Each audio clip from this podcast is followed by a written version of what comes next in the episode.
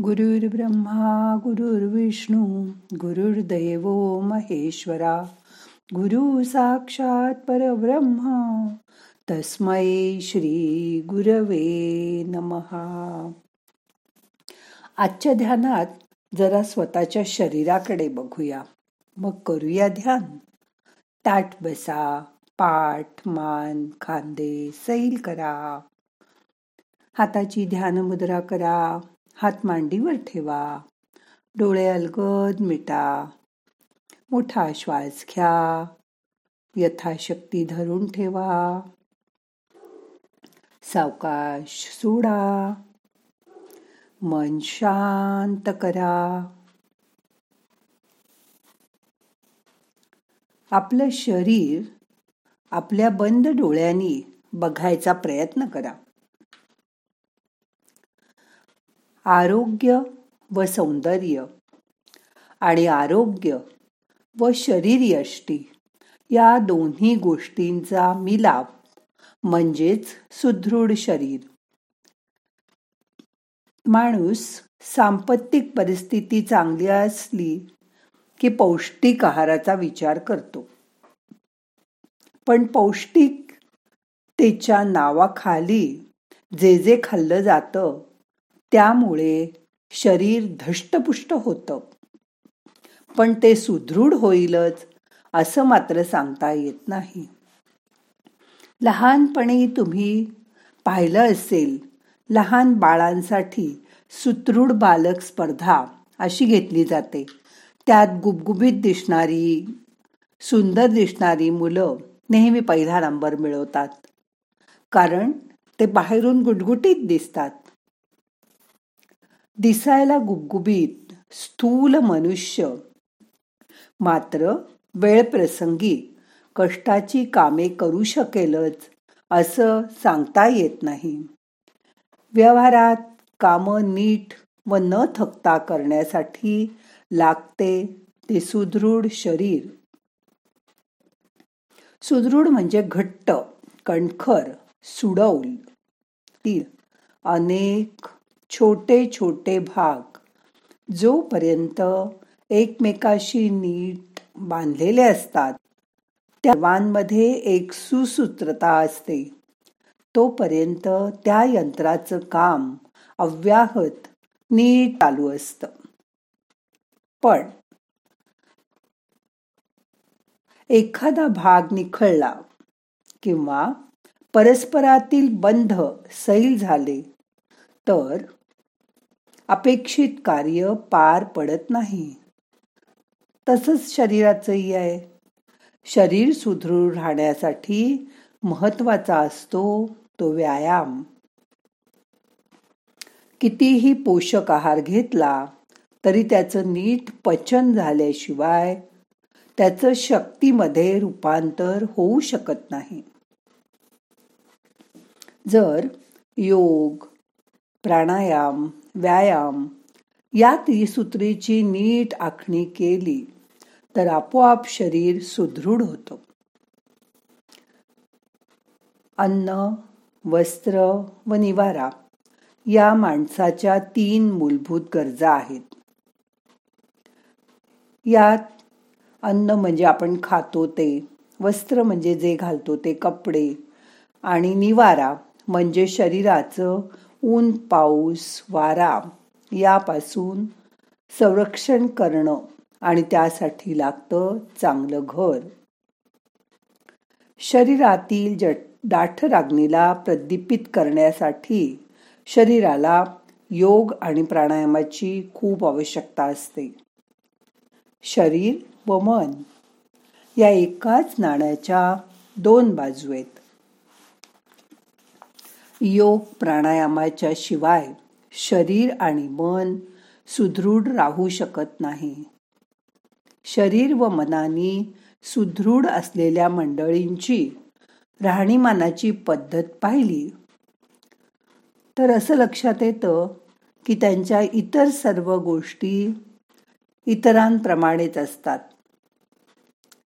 परंतु सकाळी लवकर उठणं जेवण वेळेवर घेणं त्यातही मिताहार घेणं लवकर वेळेवर उठणं वेळेवर झोपणं या सवयी मात्र ते नक्कीच पाळतात. तसंच ते रोज अर्धा तास तरी मोकळ्या हवेत फिरायला जातात. घरातली कामं किंवा पोहणं सायकलिंग इत्यादी व्यायामसुद्धा त्यांचा मधून मधून चालूच असतो. याच्या जोडीला रोज प्राणायाम व प्रार्थना ते करतातच. मध्येच कधी पुराण प्रवचनाची लाट येते. मध्येच कधीतरी योगासनांची लाट येते. कधीतरी ध्यानधारणा करण्याची लाट येते. काही दिवस सगळी मंडळी या लाटेच्या मागे धावतात. मग हलके हलके गटांगळ्या खातात व नंतर काही ना काही कारणाने ते बंद पडतं. पण समर्थ रामदास म्हणतात उपासनेला दृढ चालवावे. उपासना आपण करतो पण तिला दृढ चालवत मात्र नाही. मनाचे शरीराचे आरोग्य दृढ राखण्याच्या दृष्टीने प्रयत्न केल्यास सगळंच शरीर सुदृढ होतं. व्यायाम करायचा म्हणजे महागड्या जिमला जायला पाहिजे असं नाही. बाह्य साधनांवर अवलंबून न राहता सूर्यनमस्कार योगासनं प्राणायाम हे सर्व घराबाहेर न पडता व एकही पैसा न खर्च करता करता येतं. फक्त यासाठी लागतो मनाचा दृढ निश्चय. मनात कोणताही व्यत्यय येत नाही. प्राणायाम व योग यामुळे शरीरातील जाठराग्नी व हार्मोन्सला चालना मिळते. आणि शरीर सुदृढ होण्यास मदतही होते.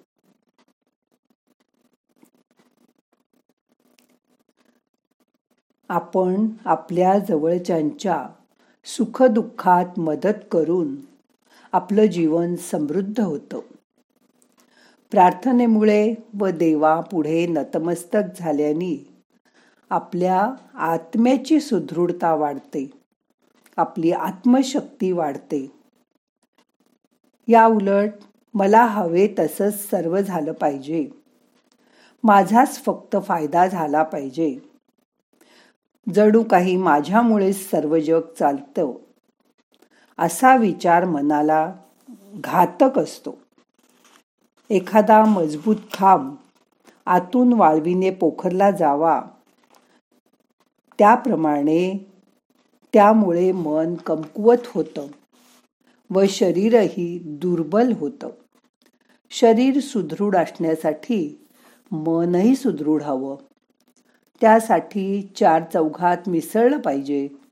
लोकांशी मैत्री केली पाहिजे. सण उत्सव आदी प्रसंगाचा आनंद घेता आला पाहिजे. संगीत नृत्य खेळ या गोष्टींचा जीवनात नित्य समावेश करणं यामुळेही मन सुदृढ होण्यास मदत होते. जोपर्यंत माणूस मनाच्या सुदृढतेसाठी प्रयत्न करत नाही तोपर्यंत त्याचं शरीर सुदृढ होणार नाही. मनासाठी ध्यान चिंतन मनन आणि आत्मपरीक्षण हे नित्य करण्याची आवश्यकता आहे. अशाच व्यक्ती पुढे जाऊन समाजालाही सुदृढ करू शकतील. बघा तुम्हालाही जमेल. आता मन शांत झालंय. दोन मिनटं शांत बसा.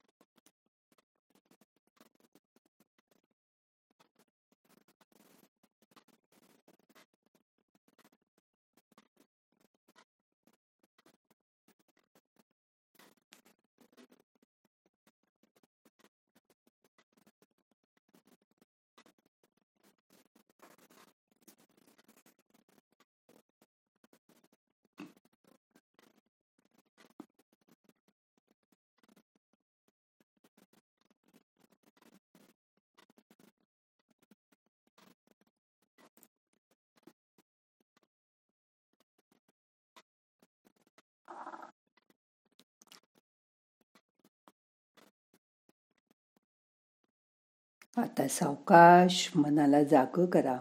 आजचं ध्यान आता संपवायचंय. प्रार्थना म्हणूया. नाहम करता हरि करता हरि करता हि केवलम. ओम शांती शांती शांती.